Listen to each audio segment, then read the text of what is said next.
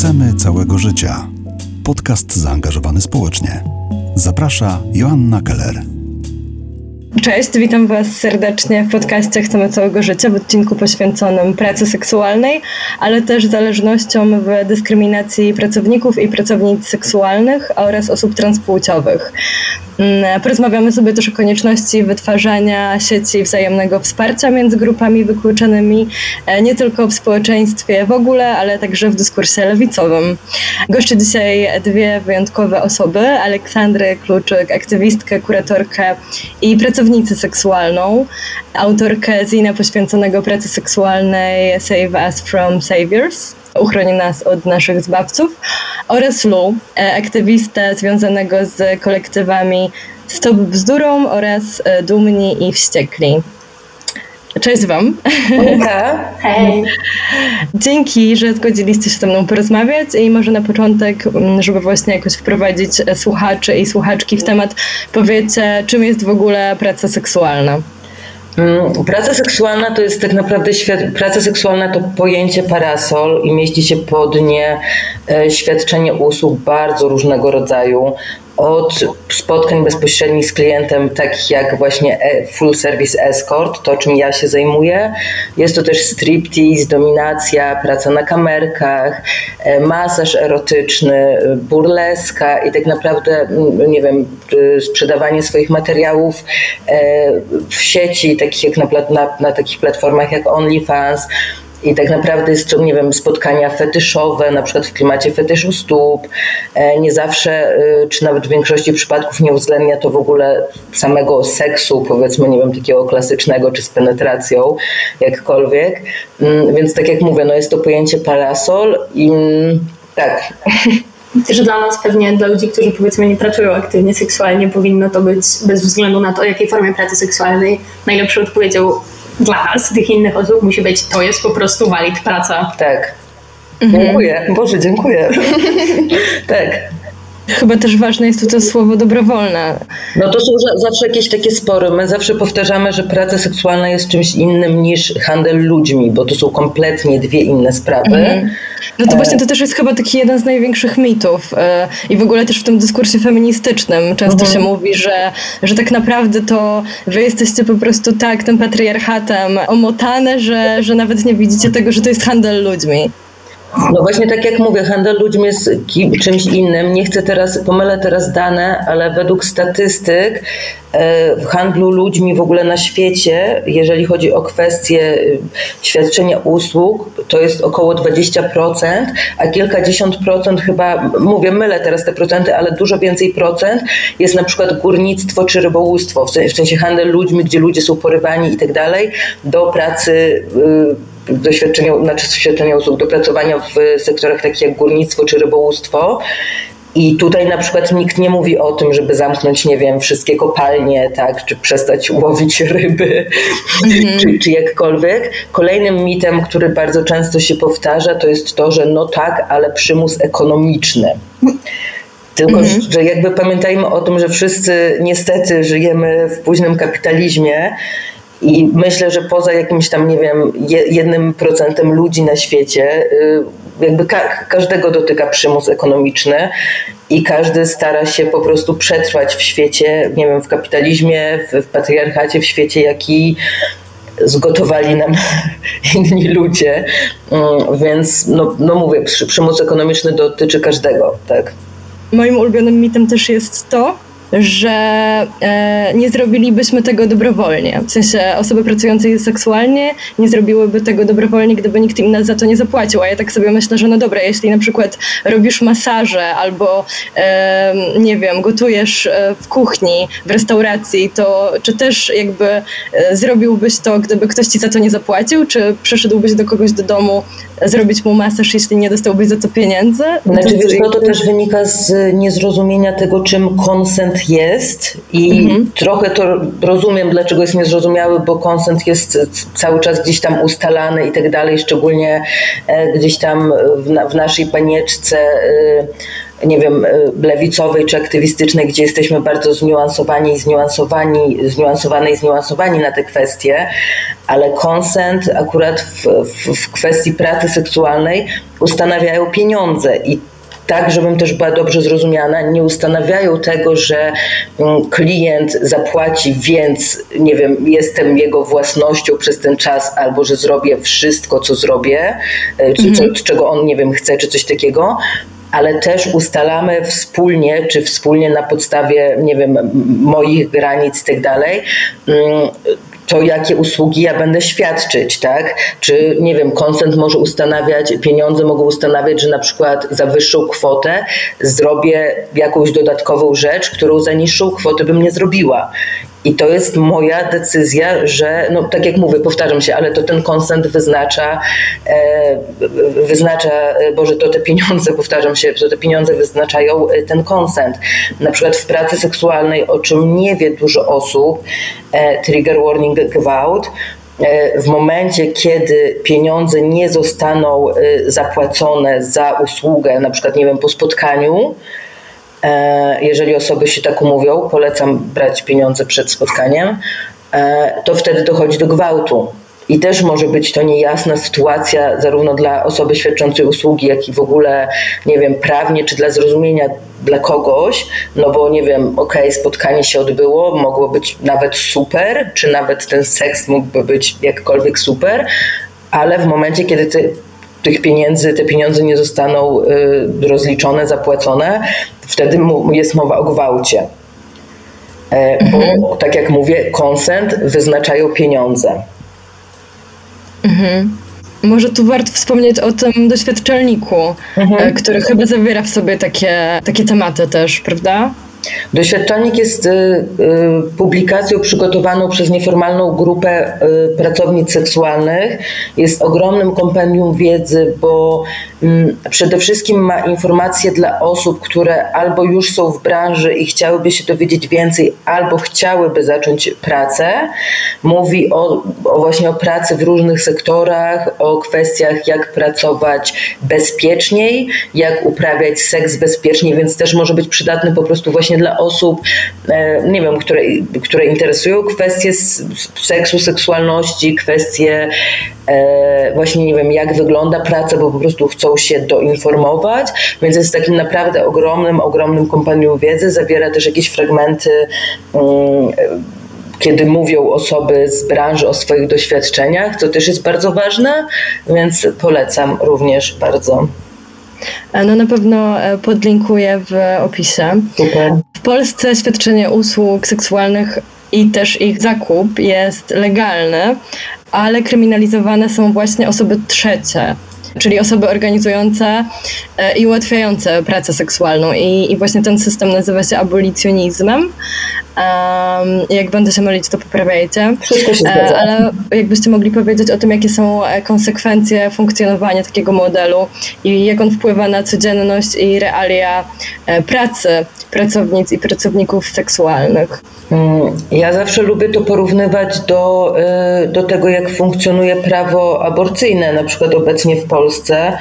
I tak jak uważam, że to jest bardzo dobra analogia, tak jak na przykład y, w Polsce można y, robić samemu aborcję, czy samej aborcję metodą farmakologiczną, to za pomocnictwo, czyli na przykład to, że ja ci dam tabletki, czy je dla ciebie kupię, e, to ja mogę pójść do więzienia, a ty nie możesz pójść, a, a ty nie, za, a tobie nic nie grozi za zrobienie aborcji e, samej sobie. I to sprawia, że zostajemy, zostajemy pozostawieni, pozostawione samymi sobie i musimy liczyć na siebie. Ja używam zawsze też przykładu y, z mojego życia, gdzie na przykład miałam spotkanie z dwoma klientami, tam była dosyć duża kwota, więc ja chciałam, żeby przyjechała ze mną moja koleżanka i wzięła pieniądze przed spotkaniem, a ja zostałam z klientami tak, żeby nie ryzykować, że zostanę przez nich oszukana, bo gdzieś tam w sytuacji ja versus dwóch mężczyzn moja pozycja negocjacyjna powiedzmy byłaby gdzieś tam gorsza e, czy, mhm. czy niższa. Mm, I w momencie, kiedy ona to zrobiła i ja jej odpaliłam jakiś tam procent, bo po prostu uważam, że wykonała pracę, poświęciła swój czas i, i tak dalej, więc y, zapłaciłam jej za to. E, ona popełnia przestępstwo kuplerstwa. Mhm. Więc rozumiem, gdyby nie chciała tego wykonać, i rozumiem, gdyby inne osoby nie chciały wykonać, ja też mogłabym nie poprosić innych osób, e, bo, bo nie chciałabym, żeby te osoby ryzykowały na moją rzecz, co oznaczałoby, że ja bym, no nie wiem, nie, nie zgodziła się, nie, nie, nie poszła na to spotkanie z tymi klientami i nie zarobiłabym pieniędzy. Nie zarobiłaby tych pieniędzy też y, ta osoba. I przy tak naprawdę przy kuplerstwie można podciągnąć wszystko, bo tak naprawdę są to osoby, e, nie wiem, kierowcy w agencjach, które, którzy wożą osoby pracujące na spotkania z klientami, telefonistki, które w agencjach odbierają telefony, e, właśnie wszystkie osoby, które w jakikolwiek sposób ułatwiają tą pracę, mm, podsutenerstwo, czyli właśnie czerpanie, czerpanie korzyści finansowych z ze świadczenia usług innych osób e, seksualnych, e, można podciągnąć tak naprawdę nawet osobę, jeżeli ja pracowałabym, e, wynajęłybyśmy mieszkanie z, nie wiem, z koleżanką i mhm.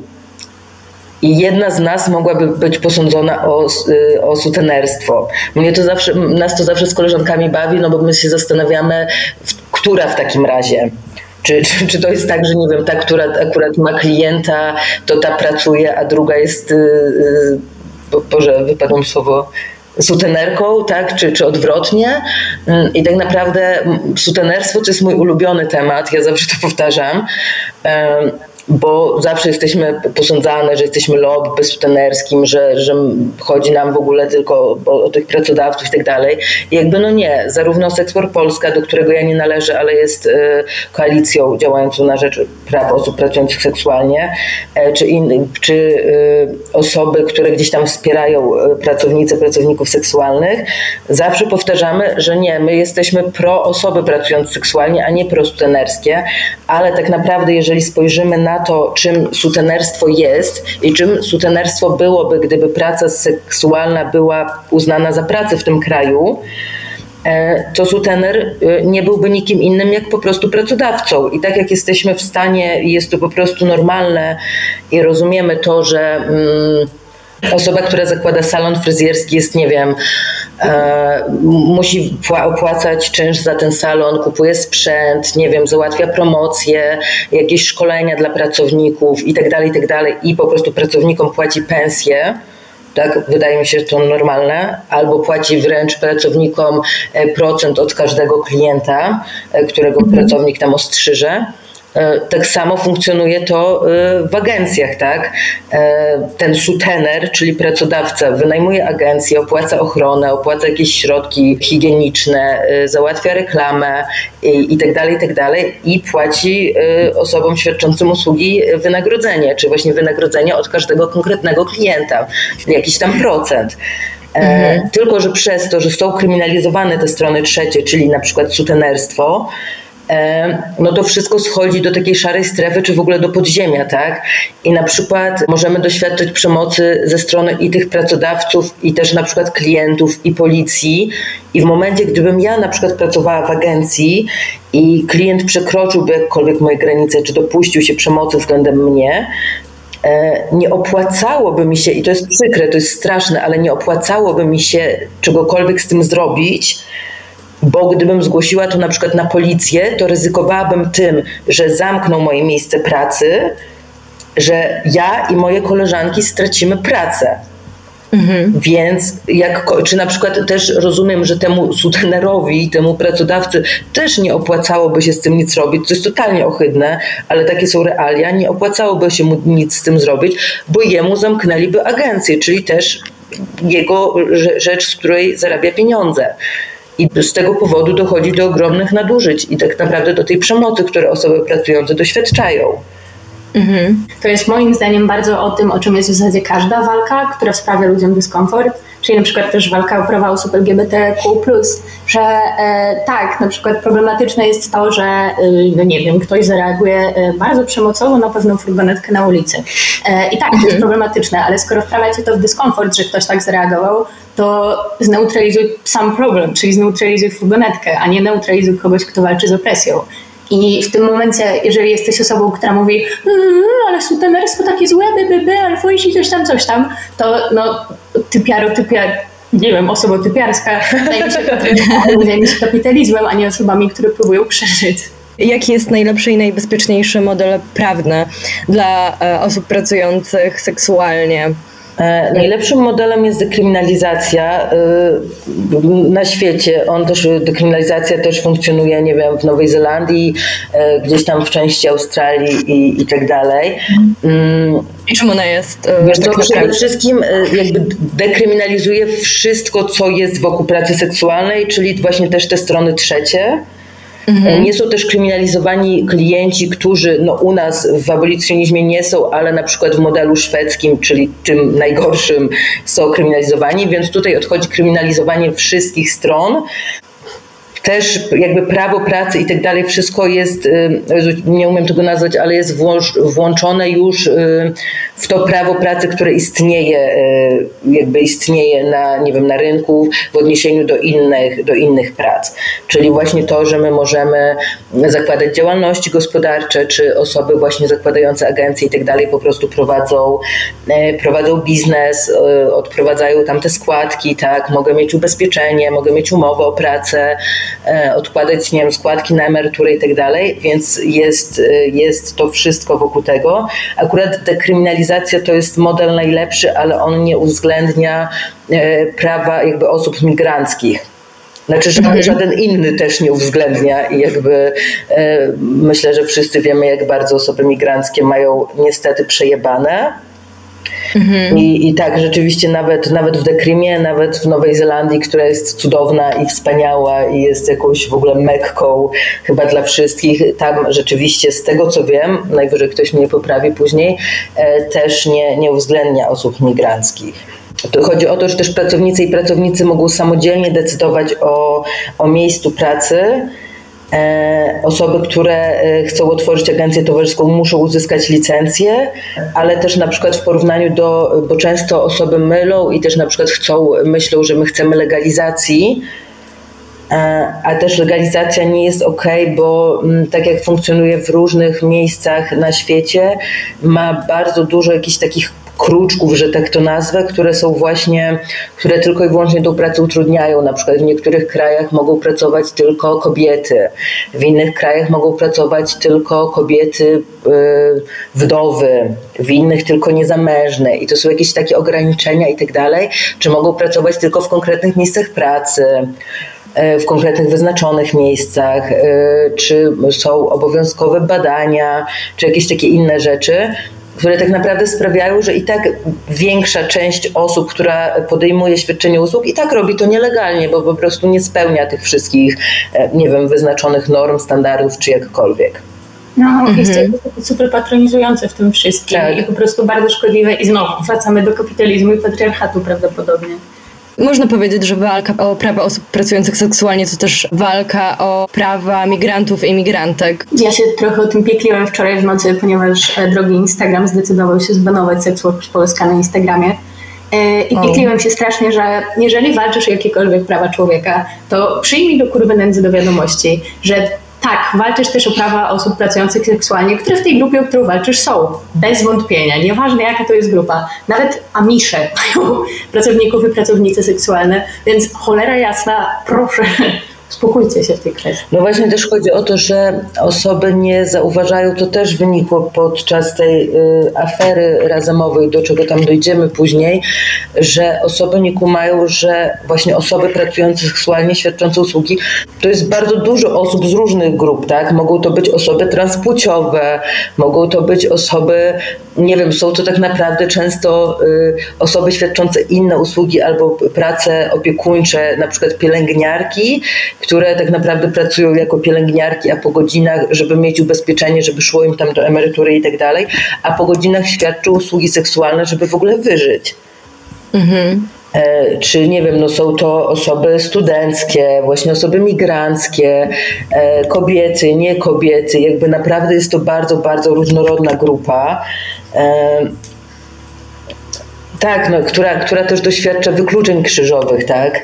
E, właśnie ze względu na pracę, którą wykonują, na, na tożsamość, e, na orientację i tak dalej, i tak dalej, więc jakby no są to prawa, prawa człowieka. No właśnie I, i tak naprawdę jak te opresje się krzyżują. Jeśli jesteś osobą transpłciową i do, tego jesteś emigrantem e, i pracujesz seksualnie, to nie, wiem, jaka jest szansa na, nie, na niebycie zepchniętym do totalnego podziemia, gdzie dochodzi do największej przemocy chyba też, tak, prawda? ale właśnie też często... Mm, może muszę zrobić dużo, będzie bardzo duża dygresja, przepraszam. Jasne. Ale jest narracja właśnie abolicyjna, którą bardzo ładnie rozbiła Agata Dziuban i Ania Radecka w swojej pracy o konstruowaniu reprezentacji e, pracownic seksualnych. Mogę Ci potem podesłać, to też możesz podlinkować. I ta narracja abolicyjna zakłada, że na, najczęściej osoby podejmujące pracę seksualną to są osoby, no kobiety, ta, ta praca też jest bardzo binarna, to znaczy ta narracja abolicyjna, więc będę też się posługiwać y, to, tą, y, jak to się mówi, tą dobra narracją, że mhm. są to kobiety, które doświadczyły przemocy na tle seksualnym. Zżygam się. Tak, to jest ohydne. Osoby, które, kobiety, tak cały czas, kobiety, które problematycznie zażywają substancje albo właśnie zażywały i są to... Aha, i oczywiście kobiety, które są chore, zaburzone psychicznie.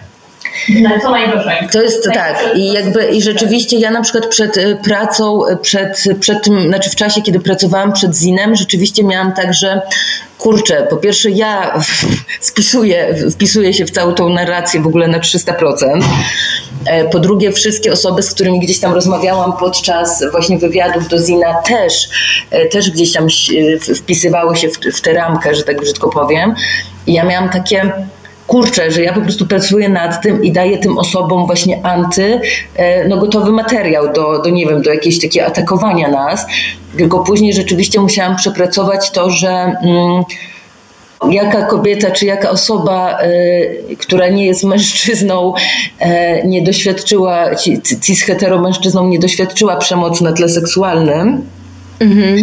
Czy też tak samo, nie wiem, zażywanie substancji, czy zażywanie problematycznych substancji też dotyczy tak naprawdę bardzo wielu grup, e, czy nie wiem, choroby, zaburzenia psychiczne też.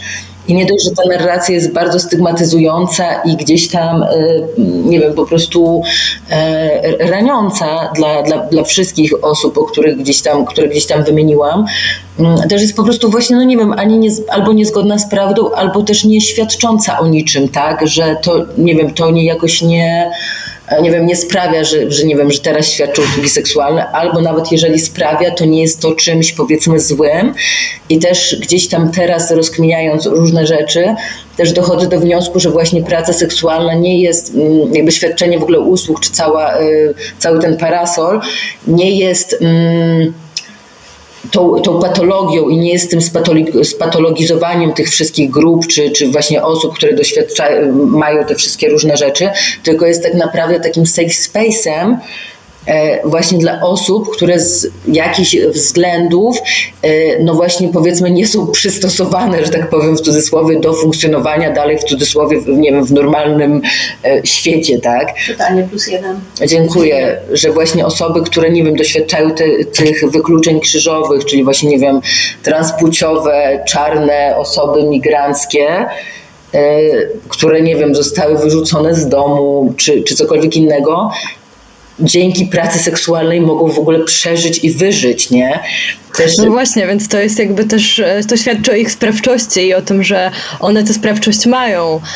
Tak, tak, jak najbardziej. I właśnie, nie wiem, też w moim, w moim zinie bardzo dużo pada y, właśnie podczas wywiadów z osobami y, padają historie, że nie wiem, osoby właśnie chorują na różnego rodzaju, y, nie wiem, choroby, czy mają zaburzenia psychiczne i na przykład po prostu nie są zdolne, tak, nie wiem, fizycznie nie są zdolne do pracy na przykład na etat takiej mhm. powiedzmy ósma, szesnasta. E, a to, że czy nie wiem, mają różnego rodzaju lęki, e, które nie pozwalają nie wiem, wychopracać z ludźmi tak, tak na szerzej, czy w ogóle wychodzić z domu, czy nie wiem, czy coś tego typu mm, albo przez to, albo nie wiem, przez to, że nawet, że zażywają substancje powiedzmy problematycznie, nie wiem, nie, nie, nie są w stanie wstać na odpowiednią godzinę. No naprawdę bardzo wiele różnych e, czynników czy nie wiem, samo to, że studiują, bardzo dużo osób pracujących seksualnie, to też jest jakimś takim tabu, mają po prostu dzieci i, i też mhm. utrzymują te dzieci po prostu i też praca seksualna tak naprawdę ułatwia, czy umożliwia w ogóle E, przetrwanie nam w tym systemie, który jest po prostu wykluczający i który jest chujowy dla osób, które no, nie są białym e, cis-hetero mężczyzną z klasy średniej, jakby po prostu. No, w sensie mhm. to jest bardzo generalizacja, ale jest pozytywna, więc myślę, że i tak warto ją powiedzieć, że jeżeli czujesz się jakkolwiek, nie wiem, niezauważone czy niezauważony w jakiejś, jakiejś przestrzeni jako osoba jakakolwiek nieuprzywilejowana, to zwróć się do osoby, która pracuje seksualnie, bo na pewno zrozumie twoje jakieś struggles, bo to są po prostu osoby, które mają takie doświadczenie empatii i takie doświadczenie życiowe, że to są po prostu najlepsi sojusznicy i tyle. I jeżeli my o nich nie zawalczymy, to to jest jakieś, nie wiem, irracjonalne strasznie. Wrusz, wzruszyłam się, ale tak, jesteśmy super. Nie powiedziałam, Ola, o Twoim wspaniałym podcaście, który niedawno ujrzał światło dzienne, więc może to jest też dobry moment, żeby o tym powiedzieć w kontekście konieczności słuchania głosów E, pracownic i pracowników seksualnych. Jak się podcast nazywa i gdzie można go słuchać? E, podcast nazywa się Dwie dupy o dupie e, podcast. Mamy Instagram, gdzie można nas znaleźć również na Spotify'u i na takiej platformie, która się nazywa Anchor FM i tam są odnośniki do chyba z dziesięciu innych platform, gdzie można nas słuchać. Podcast, podcast, podcast podcast robię razem z cudowną e, Trumpowic, czyli Julią e, Trump, e, pracownicą, która moją bardzo dobrą, wspaniałą, cudowną koleżanką, która pracuje również seksualnie jako stripteaserka, pracuje również na kamerkach i ma, jest już OnlyFansiarą również. Mm, I podcast też zrodził się trochę z takiej potrzeby właśnie mówienia o nas i o naszym doświadczeniu na, własnym, na własnych zasadach, własnym językiem, o rzeczach, które rzeczywiście chcemy mówić, bez jakiegoś takiego mm, właśnie uciszania nas, y, czy czy, czy właśnie, nie wiem, e, fetyszyzowania i tak dalej, i tak dalej, że wszystko to, co robimy, e, robimy na własnych zasadach, czego nie, na co nie mogłyśmy liczyć gdzieś tam w mediach, gdzie byłyśmy, nie wiem, zapraszane i nasze słowa, no zawsze, zawsze gdzieś tam, zazwyczaj to było gdzieś tam wykorzystywane przeciwko nam, więc cieszymy się bardzo, że teraz możemy rzeczywiście no, robić to po swojemu. I też jest to, myślę, że warto wspomnieć, bo się tym flexuje, że jest to pierwszy i jak do tej pory. Mam nadzieję, że przecieramy szlaki, ale do tej pory pierwszy i, i jedyny e, podcast e, o tematyce wokół pracy seksualnej i robiony właśnie przez osoby pracujące seksualnie. Mm, więc cieszymy się też mega, że miał taki, że ma taki dobry odbiór, bo w ciągu jakiegoś półtorej tygodnia od wypuszczenia pierwszego odcinka na razie słuchało nas prawie 2,5 tysiąca e, osób albo 2,5 tysiąca odtworzeń. E, więc myślę, że jest to e, bardzo ładny start i mamy hmm. apetyt na więcej. E, super. To trzymam kciuki. Dziękujemy. I myślę, że wspaniale, że w ogóle taka inicjatywa powstała, bo jak się ostatnio okazuje, pracownicy i pracownice seksualne są wykluczane nie tylko w społeczeństwie w ogóle, ale, mm, ale także w dyskursie lewicowym, a więc w środowisku, które teoretycznie powinno być inkluzywne, włączające, e, które mówi o sobie jako o środowisku skupionym na potrzebach mniejszości, a okazuje się, że w Polsce trochę jest z tym problem. Chciałam Was poprosić o jakieś takie naświetlenie tego, co się ostatnio wydarzyło w związku z partią Razem. Najbardziej zawsze rozjebuje tracenie sojuszników, nie? W sensie, jak prawica sobie produkuje jakiś dyskurs, to niech se produkuje, zawsze to robi i to boli, ale bez przesady. A jak tracisz ludzi po swojej stronie, albo okazuje się, że faktycznie nigdy ich w sumie nie było, skoro okazują się, że gadają takie bzdurki, no to no, jest to jakoś tam destabilizujące dla całej społeczności, a nie tylko dla e, pojedynczych osób. Osoby się próbują wypowiadać o tym, że wcale nie są transfobiczne, a jak ktokolwiek porusza temat pracy seksualnej, to nagle jest ściama i się w ogóle nie chce mm. wypowiadać. Mm, ja tak naprawdę też chcę powiedzieć, zrobię jeszcze, nie, zamiast wstęp, to jeszcze powiem już do przodu trochę, że ja tak mhm. naprawdę trochę cieszę się, jakkolwiek to zabrzmi może cynicznie czy słabo, że ta inba wyszła i w sensie, że odbiła się jakkolwiek na osobach transpłciowych i w sensie nie, nie że waszym kosztem i że tego doświadczyliście, bo jest to chujowe, ale w tym sensie, że rzeczywiście, mm, że rzeczywiście no w ogóle zaczęło się o tym głośno, bo to, co my jako osoby pracujące seksualnie doświadczamy od partii Razem, czy od konkretnych polityczek partii, między innymi Kuczyńskiej Urszuli, to są rzeczy, które trwają tak naprawdę no, od, od ponad dwóch lat, tak? I to jest... Yy, i, i, nie wiem, nie chcę też używać dużych słów, ale to jest tak naprawdę też terror. To jak posty, które pisała Kuczyńska, to jak gdzieś tam była zawłaszczana nam platforma, to jakiego języka używała, e, czy też inne, inne polityczki, których też nie, nie chcę wymieniać z nazwiska, żeby gdzieś tam im nie robić platformy ani nie karmić ich ego. Myślę, że te osoby wiedzą dokładnie o kim, o kim mówię czy też inne osoby gdzieś tam feministyczne i tak dalej, które osoby z partii wspierały i mm, i tak jak mówię, ten głos cały czas, nawet tak naprawdę podczas tej afery Inby, czy jakkolwiek to nazwać, e, nasz głos nie był e, uwzględniony, tak? Gdzieś tam osoby z partii, czy młodzieżówki, czy w końcu nawet Daria Gosek, która przepraszała za koniecznego, co też jest absurdem. Mhm. Wszystkie te osoby przepraszały za transfobię, no i fajnie, jakby gratuluję, ale dalej nie został w żaden sposób podniesiony temat pracy seksualnej.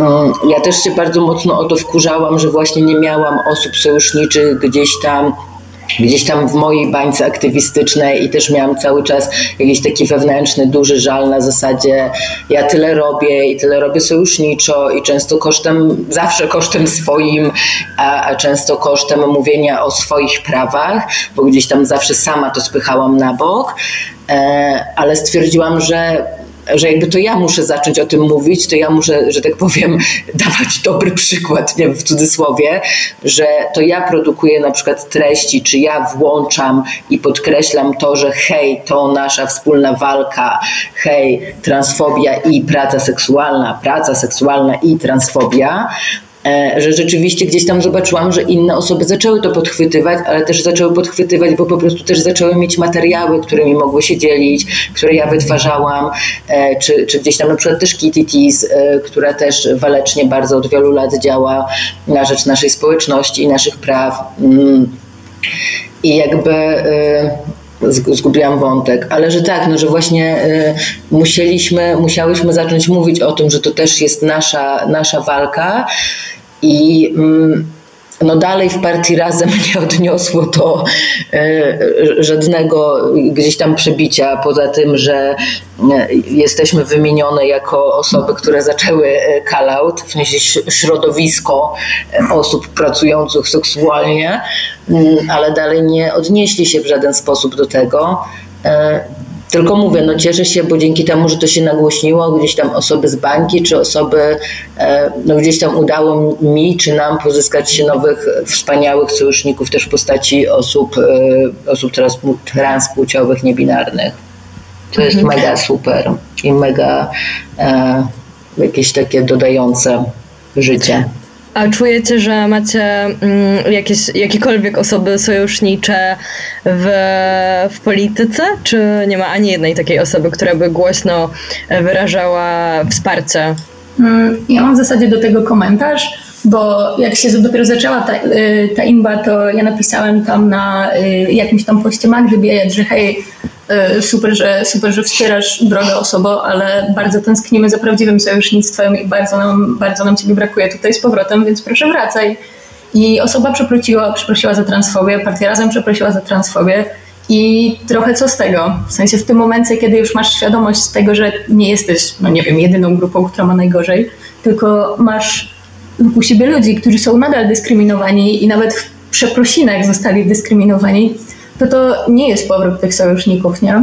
I możemy mieć wrażenie, że ktoś będzie o nas walczyć, ale co to jest za nas? W sensie, a, mhm. feminizm inkluzywny albo żaden i tyle. Znowu. A jeżeli chodzi o te polityczki i polityków, no to ja jako, jako ja w sensie yy, yy, pracownica seksualna. No nie, nie mamy żadnego, ani żadnej. I to tak dosłownie. Mm, ja nie mówię nawet osob, o osobach, które gdzieś tam po cichu wspierają, ale bo, boją się przyznać, tylko nie, nie mamy po prostu w ogóle. Jest to dla mnie też, um, znaczy ja rozumiem, bo ja wiem z czego to wynika, ale mnie to po prostu wkurwia, bo też e, po pierwsze, to co powtarzam zawsze, nasze, naszym postulatem jest głównie postulat e, pracowniczy, tak? uznania naszej pracy za pracę, uzyskania podstawowych praw pracowniczych i tak dalej, więc no mm, czym, kto ma się tym zająć, jak nie partia lewicowa, e, która na sztandarach gdzieś tam ma walkę o, o, o osoby pracujące po prostu, tylko nie seksualnie. A po drugie, uważam, że to też wynika z bardzo dużej e, pruderii i, i, jakiegoś takiego purytańskiego myślenia, które i, i zakorzenionych, czy zinternalizowanych tradycyjnych, czy tradycjonalistycznych wartości, które niestety nie są obce E, osobom lewicowym, czy właśnie w lewicowej, lewicowych partiach, mm, bo cały czas tak naprawdę to jest jakaś taka narracja y, skupiająca się właśnie na seksualności i na, i na ciele, na ciałach. Mm. Mm. I właśnie często padają jakieś takie że osoby nawet właśnie na lewicy, czy które, którym wydawałoby się, że są jakieś takie, Jezu, nie wiem jak, jak, jak to się mówi, no jakieś takie progresywne, tak, czy jakkolwiek, nie potrafią ogarnąć i rozróżnić kilku kwestii, na przykład kwestii, nie wiem, szacunku do własnego ciała. Bardzo często na lewicy pada ten argument, że to jest brak szacunku do własnego ciała. Jest to o tyle irracjonalne. Mhm. Tak, i ja też się spotykam ciągle z tym słowem uprzedmiotowienie, że to jest zawsze po prostu uprzedmiotawianie się. E, tylko, że to pokazuje, jaki te osoby mają stosunek do osób pracujących seksualnie, czy Jasne. do seksu, mhm. czy do ciała, a nie do tego, jaki mamy na przykład my. I tak jak mówię... Y a, że wracając, że właśnie brak szacunku do własnego ciała i to jest o tyle absurdalne, że mówią to te same osoby, które wręcz użyję ohydnego porówna, porówna, określenia, wręcz fetyszyzują osoby ciężko pracujące fizycznie i osoby, które przepracowują 40 e, godzin tygodniowo, e, nie wiem, fizycznie po prostu, tak, w fabrykach, na kasach i tak dalej. Ja do tej pracy nic nie mam, żadna praca nie hańbi i też rozumiem, że dlaczego osoby wykonują różne rodzaje, różnego rodzaju pracę, ale w momencie, kiedy lewicowi, członkowie lewicowych partii, e, lewicowej jednej, czy polityczki, politycy z jednej strony właśnie wręcz nie wiem, fetyszyzują, celebrują, afirmują bardzo ciężką pracę fizyczną, która ma po prostu konsekwencje, y, przekłada się na kondycję, y, nie wiem, fizyczną, stan ciała i tak dalej.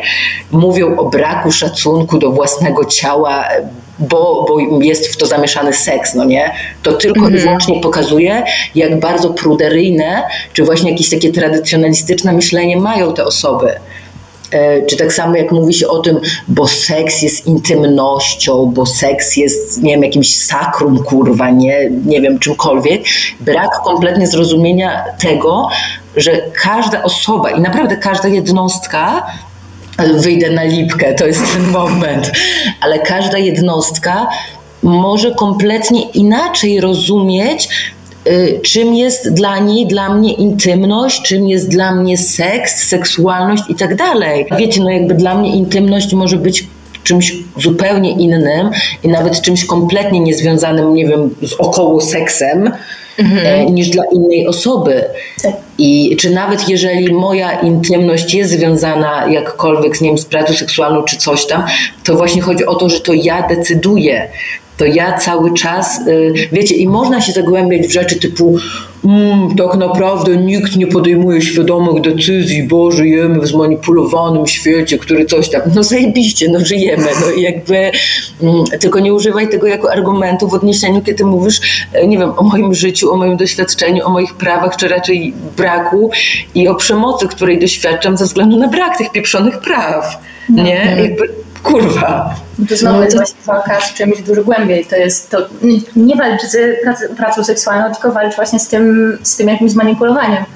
Y, I tak jeszcze zwracając na chwilę do sojuszników, to ja strasznie chcę wierzyć w osoby takie jak Agnieszka Dzimanowicz-Bąk albo właśnie jak Daria Gosek, bo no nie wiem, te osoby faktycznie są ludźmi, no nie wiem, są ludźmi, to jest myślę najlepsza rzecz, że po prostu Ża- żaden argument, to jest żaden argument. No dobra, myślę, że ludzie są głupi, ale czy po prostu to są osoby, z którymi możesz, do których możesz się odezwać, to osoby, które mogą ci odpowiedzieć i myślę, chciałbym wierzyć i mam tę nadzieję, ponieważ jestem głupi, co już ustaliliśmy, że to będą osoby, które staną po stronie wszystkich ludzi. Tylko, że właśnie chodzi o to, że nie stają, nie? I jakby mnie to zawsze bardzo mm, boli, bo też patrząc na losy historii i cofając się troszkę wstecz, to pokazuje jakby Naprawdę wystarczy, może wyjdę teraz bardzo protekcjonalnie i jakkolwiek, ale naprawdę wystarczy spojrzeć, e, nie wiem, na różnego rodzaju wykluczenia różnych grup społecznych i widać, że te mechanizmy wykluczenia, te mechanizmy przemocy i tak dalej są zawsze, kurwa, zawsze takie same. Czy one dotyczą e, czarnych w Stanach, nie wiem, 100 lat temu, czy one dotyczą e, osób queerowych, czy one dotyczą właśnie osób pracujących seksualnie, kobiet, e, nie wiem, kogokolwiek, kogo, migrantów i tak dalej, one zawsze są o tym samym. To, że odnoszą się do właśnie innego case'u, tak, bo tu do rasy, tu do tożsamości czy orientacji, e, tutaj e, właśnie, nie wiem, do pracy wykonywanej i, czy do seksualności i tak dalej, one zawsze funkcjonują tak samo. To wykluczenie zawsze działa tak samo, a my jako społeczeństwo musimy, nie jesteśmy w stanie ogarnąć tego, że to jest o tym samym i zastosować um, też, te, też te um, techniki włączania osób z tych różnych grup marginalizowanych, e, jakby przenieść je z innych grup, tylko za każdym razem musimy to przepracowywać. I tak samo jest teraz, nie wiem, teraz jest bardzo głośno o kwestii osób transpłciowych i wyłączaniu was i też wyłączaniu e, gdzieś tam z ruchu nawet LGBT słynne koalicje LGB i tak dalej, tak? Mhm. Więc jakby, ale wiecie, ale 20 lat temu w Polsce to samo się przychodziło z osobami, yy, nie wiem, z gejami, tak? Mhm. I, I, też, I też byli traktowani jak, nie wiem, jak ciekawostka, czy nie wiem, na sezon ogórkowy pisano, bo będą kliknięcia. To jest ohydne, ale, tak, ale jakby tak było, tak? I, i, i zamiast stwierdzić, że okej, okay, nie wiem, to też jest ta sama grupa, czy działa to tak samo, czy hej, przerabialiśmy to już, to nie, trzeba to tołkować cały czas, cały czas, cały czas od nowa. To jest tak kurewsko męczące, Prawda. jeszcze w momencie, kiedy jesteś osobą, przepraszam, jest to protekcjonalne, która zdaje sobie sprawę e, z tego, jak to działa i zdaje sobie sprawę z tych mechanizmów i tak dalej, plus jeszcze jako osoba, która jest w tej grupie marginalizowanej, pozbawionej praw i czeka aż przy przyjdzie, wiecie, i czeka aż przyjdzie nasza kolej, nie? Mhm. To jest też to coś, co ja pisałam gdzieś tam i w liście do y, Macieja Koniecznego, posła, posła Koniecznego, e, które przeczytały osoby z kolektywu Złośnice na spotkaniu z nim i też gdzieś tam, gdzie pisałam e, publicznie. Moim bardzo dużym zarzutem do partii jest to, partii Razem jest to, że robi bardzo dużo rzeczy e, PR-owo i pod publikę. I tak jak partii E, opłacało się gdzieś tam zająć prawami osób LGBT, bo zrobiła się bardzo duża i bardzo głośna nagonka, tak? Od, od nie wiem, około dwóch lat już tak bardzo intensywnie, tak? Czyli cały, e, cały kościół, cały rząd, całe państwo, wszystkie jakieś tam gminy i tak dalej, gdzie no te płodobusy, może płodobusy, te, te furgonetki e, anty-LGBT i tak dalej, Dopiero kiedy zaczęło się bardzo, bardzo głośno o tym mówić i, to, i ta dyskryminacja, to wykluczenie było bardzo e, nie wiem, zjawiskowe, Aha. że tak powiem, dopiero partia razem zaczęła podejmować działania, tak? E, jeszcze, jeszcze, e, przepraszam, że poruszam ten temat, ale jeszcze e, w sierpniu, kiedy była tęczowa noc, tak, kiedy była sprawa Margo, polityczki potrafiły, cała lewica tam się po prostu zapierała i tak dalej. Też było oczywiście te wszystkie dramy, czy język jest ok, czy nie jest ok, czy furgonetki niszczenie to jest ok, czy nie ok ale potrafiły, potrafili, potrafiły wtedy stanąć i obronić, tak, w cudzysłowie zbawczo, ale to też jest bardzo mocno o tym, mm, bo, bo, bo sprawa była na tyle głośna. I ja też właśnie pisałam o tym w tym liście i gdzieś tam u siebie na Facebooku i tak dalej, e, że mam poczucie, że partia razem zainteresuje się nami dopiero kiedy ta przemoc względem nas będzie bardzo widoczna. Tylko, że chodzi o to, że my, jako osoby świadczące usługi seksualne w tym kraju, doświadczamy tej przemocy na tak wielu poziomach, tak bardzo różnej. Polecam też film, mogę Ci podlinkować, który nagrałyśmy z innymi pracownicami seksualnymi na 17 grudnia, czyli na Dzień Przeciwko Przemocy względem osób pracujących seksualnie. I tam przez ponad godzinę rozmawiamy właśnie o różnego rodzaju formach przemocy, której doświadczamy. I tak naprawdę ta przemoc jest wszędzie. E, właśnie jeżeli systemowa, jeżeli chodzi o brak praw e, ze strony policji, hashtag jeden 3, 1, 2. Ze strony właśnie tak naprawdę też klientów, nie wiem, tych pracodawców, czyli nawet tego sutenera i tak dalej. W każdym pieprzonym tekście kultury, gdzie jesteśmy po prostu kurwami i, i, i się prostytuujemy w języku, tak, też nie używa się słowa prostytutka, o czym będzie kolejny odcinek naszego podcastu Dwie dupy o dupie podcast, zapraszam. E, e, ale w całym języku, w, w całym tym, jak jest skonstruowany w ogóle wszystko i to jak bardzo nienawidzi i kobiet, i po prostu osób, i, i osób o otwartej gdzieś tam, e, nie wiem, seksualności i, i, i tak dalej, i właśnie osób pracujących seksualnie. I to jest bardzo dużo, bardzo różnych form przemocy, tylko ona jest tak bardzo zinternalizowana i tak bardzo zadomowiona mm, pod strzechami, e, czy jakkolwiek, że jest tak naprawdę niewidoczna, a na pewno niewidoczna dla osób e, z przywilejem bycia politykami. E, I i tak jak mówię, i, i, nie wiem, co ma się wydarzyć, nie, żeby, y, nie wiem, Kościół ma na nas, nie wiem, ma zacząć nas delegalizować, czy je, jeszcze bardziej, tak, czy mają nas palić na stosie, żeby dla partii lewicowej y, grupa pracownicza i grupa wykluczana, nie wiem, społecznie marginalizowana i stygmatyzowana zaczęła być interesującym tematem, wystarczająco interesującym, żeby nie wiem, zbić wystarczający kapitał, żeby móc się przyjrzeć naszej sprawie? To ja też z pozycji przywileju mam trochę inne, inne patrzenie na to wszystko, no ale ja mam przywilej posiadania, nie wiem, właśnie tej nadziei, bo nie jestem osobą pracującą seksualnie, przynajmniej jeszcze. Yy, no i ja mam no ja mam ogromne, ogromne nadzieje i też przekonanie, że te osoby, które były z nami chociażby 7 sierpnia, nie robiły tego tylko ze względu na publikę, tylko też dlatego, że chciały tam z nami być w pewnym sensie. Może nie w samej sytuacji, ale po prostu, żeby być tam z osobami, które tego najbardziej potrzebują.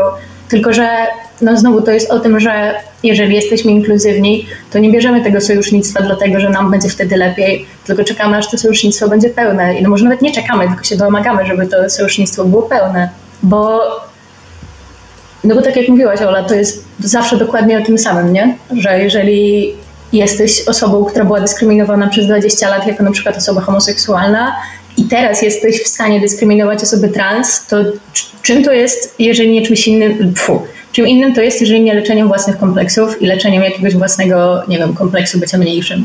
Bo no, nie wiem, czy innym miałoby być. I no musimy patrzeć na siebie nawzajem w takim dobrym sensie i po prostu starać się o siebie nawzajem, bo jak bo jak nie, to kto? Hmm. Tak, tylko że właśnie ja na przykład nie mam tej nadziei, znaczy prawdopodobnie mam, bo bym nie wstała z łóżka i, i, nie zrobiłabym nigdy nic więcej, więc prawdopodobnie mam, ale gdzieś tam mam też bardzo dużo cynizmu w sobie, bo jestem po prostu zajebiście zmęczona.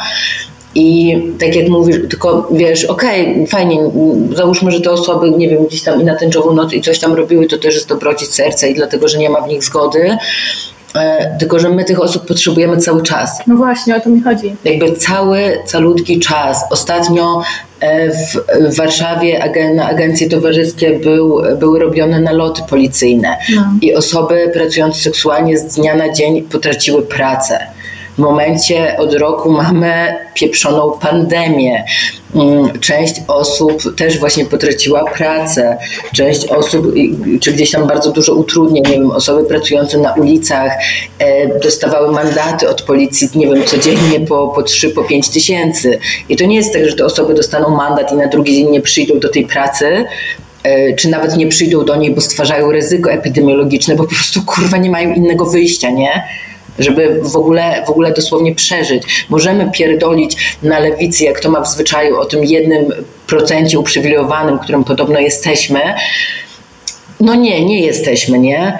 I, y, i, I też jesteśmy tak bardzo różnorodną grupą, że, że zapominamy też bardzo często mówić właśnie o tych osobach migranckich, które pracują, o tych osobach, które, nie wiem, e, matki, matki dzieci, które nagle nie mogły pracować na przykład na kamerach, bo ich dzieci zostawały w, w domu na zdalnym nauczaniu.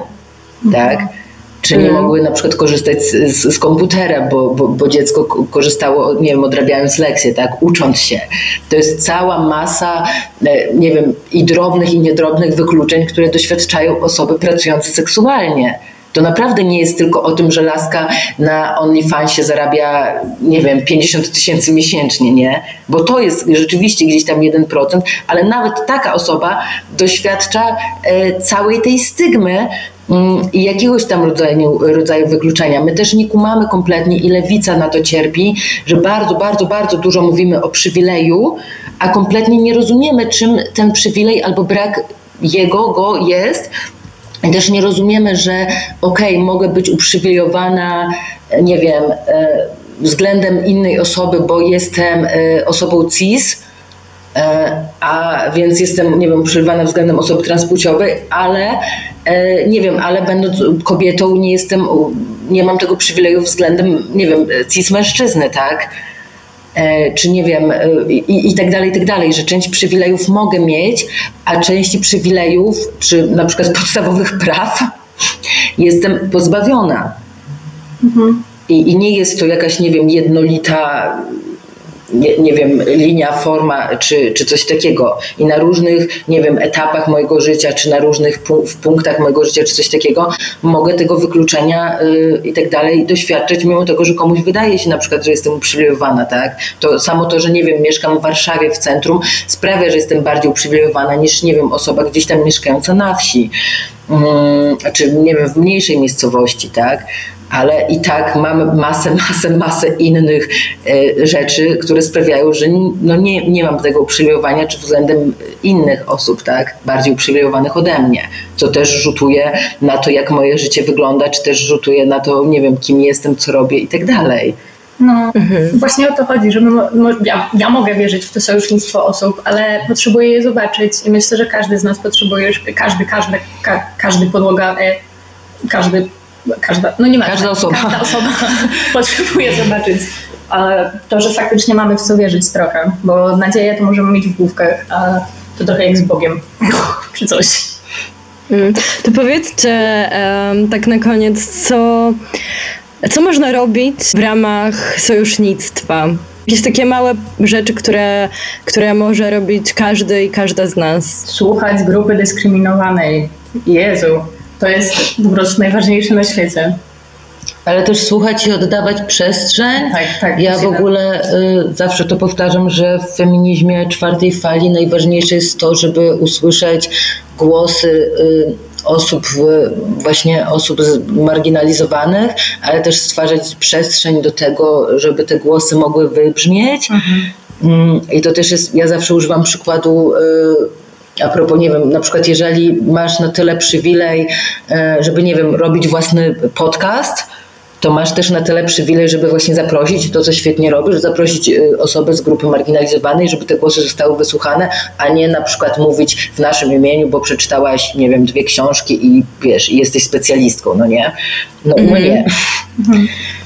Więc jakby tak, przede wszystkim też mm, bardzo dużo mówi się o tym, że mm, Jezu, źle to, źle to wytłumaczę, ale mm, ja, ja mam taki zwyczaj, dobra, powiem na swoim przykładzie, ja mam taki zwyczaj, że na przykład nie mówię w ogóle za osoby, czy właśnie osoby z grup marginalizowanych, czy na rzecz których sojuszniczę, bo wiem, że tych materiałów też jest, y, też jest już bardzo dużo i te osoby wytwarzają te materiały Oczywiście gdzieś tam, kiedy są, nie wiem, w komentarzach i tak dalej, mogę na przykład kierować też do tych materiałów, albo mogę e, powiedzmy walczyć i nie chcę mówić za te osoby, tylko walczyć właśnie wspierająco i też nie w obronie, bo to jest totalnie w kompleksie zbawczym, ale nie wiem, ja na przykład kiedy nawet na, na przykładzie głupich jakichś tam postów instagramowych, tak, kiedy ja wyrzucam coś na stories na Instagramie, e, piszę, wyciągam na przykład fragment tego, jak osoba, która, której, nie wiem, post wstawiam, o tym pisze.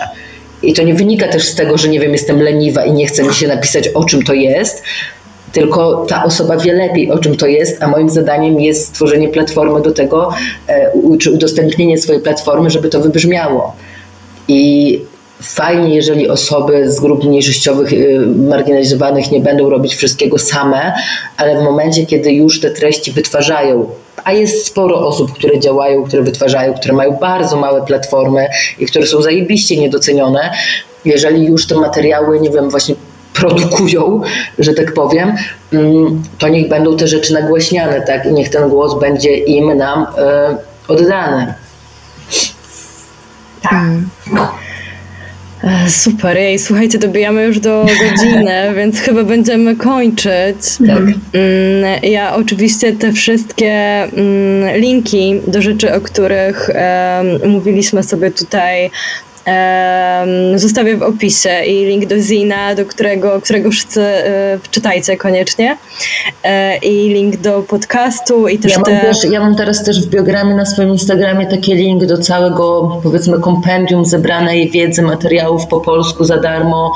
E, Są to i wywiady, i prace naukowe, i, i właśnie i zin, i podcast, i doświadczalnik, i coś tam, i coś tam. To jest kilkadziesiąt linków, które są zebrane w jednym miejscu, więc ten link również Ci podeślę i tak. Dziękuję Wam bardzo, że poświęciliście swój czas, e, żeby edukować, co też wyobrażam sobie jest wyczerpujące. Także życzę Wam em, dużo siły, a przede wszystkim tego, żeby w końcu Wasze głosy zostały usłyszane i brane na serio. E, zwłaszcza w takich uprzywilejowanych środowiskach, które na razie się wypinają e, na nie. No i dziękuję. Dziękujemy również, buziaki. Wspaniale. Chcemy całego życia. Podcast zaangażowany społecznie.